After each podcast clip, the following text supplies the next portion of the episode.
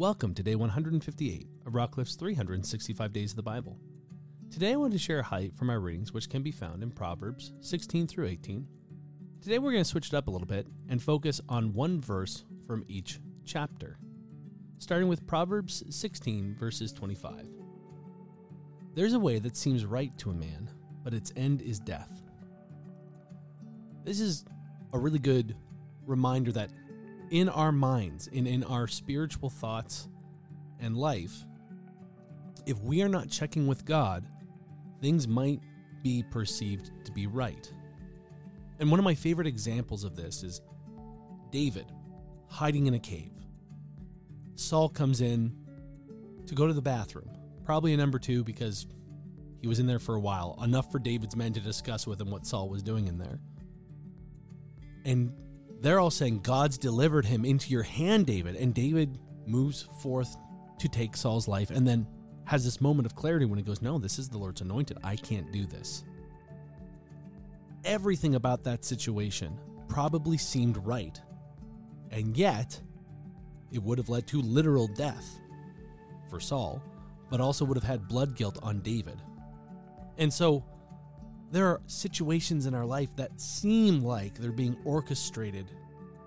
And we go, oh, this is perfect. This must be what is right. And again, with Joshua, they go to invade the next enemy army and they go, well, the Lord was with us for the last one, so he'll surely be with us for this one. And they didn't stop to check. They didn't stop to check their hearts. They didn't stop to check to make sure that God had given them the green light. And it cost them dearly. There is a way that seems right to the heart of a man, but leads to death. Let's make sure that what seems right is God's right and not ours. Because we will perceive circumstances and situations as a nod sometimes when they're not. Because sometimes we're looking so deeply for that yes. Let's look for what God wants, God's way. In Proverbs 17, verse 9, whoever covers an offense seeks love, but he who repeats a matter separates close friends. I really like this one. This is the power of dwelling and the power of forgiveness. Whoever seeks to cover an offense, in other words, whoever forgives, desires love and reconciliation. And forgiveness is powerful. And sometimes people go, oh, forgive and forget. And forgetting isn't necessarily an obligation or a step in forgiveness. But I'll tell you, there are times where going, I'm not going to think about this anymore after I've given them forgiveness. That helps. That actually does help. Because what we see here is the contrast is, but he who repeats a matter, in other words, in, in the other language, he who dwells on a matter divides or ends close friendships. When we dwell, when we focus on the thing that has wronged us, it can grow and grow, and the anger is being fed and it's cultivating and it's overtaking. But when we choose to go, hey, I'm not going to think about this anymore, we, we actually allow room for anger to shrink and love to grow. What are you dwelling on?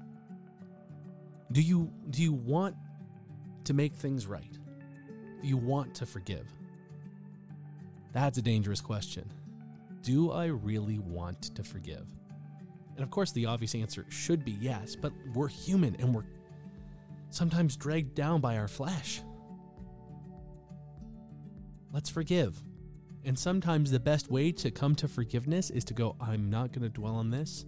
I'm going to hold on to the words of God and I'm going to forgive.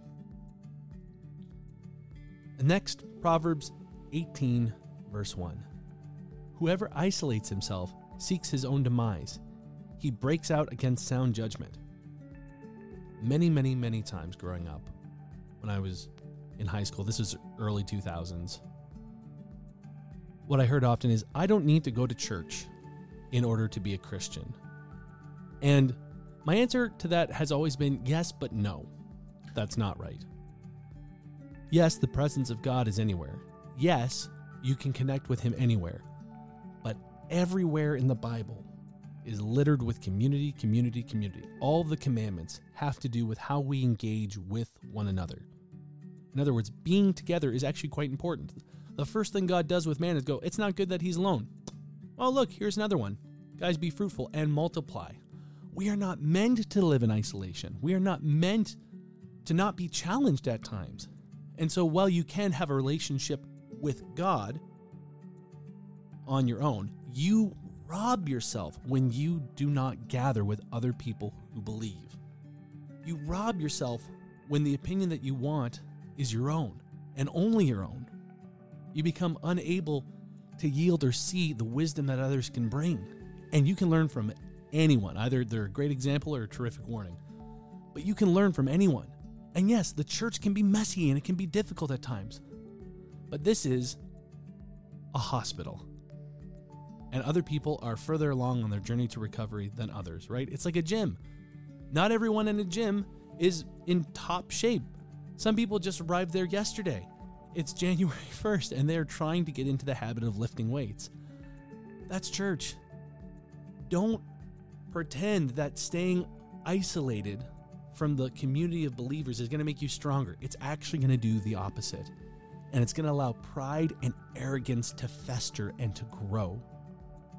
We need to come together. We need to connect. We need to be seeing one another. Otherwise, we will lead to our own demise.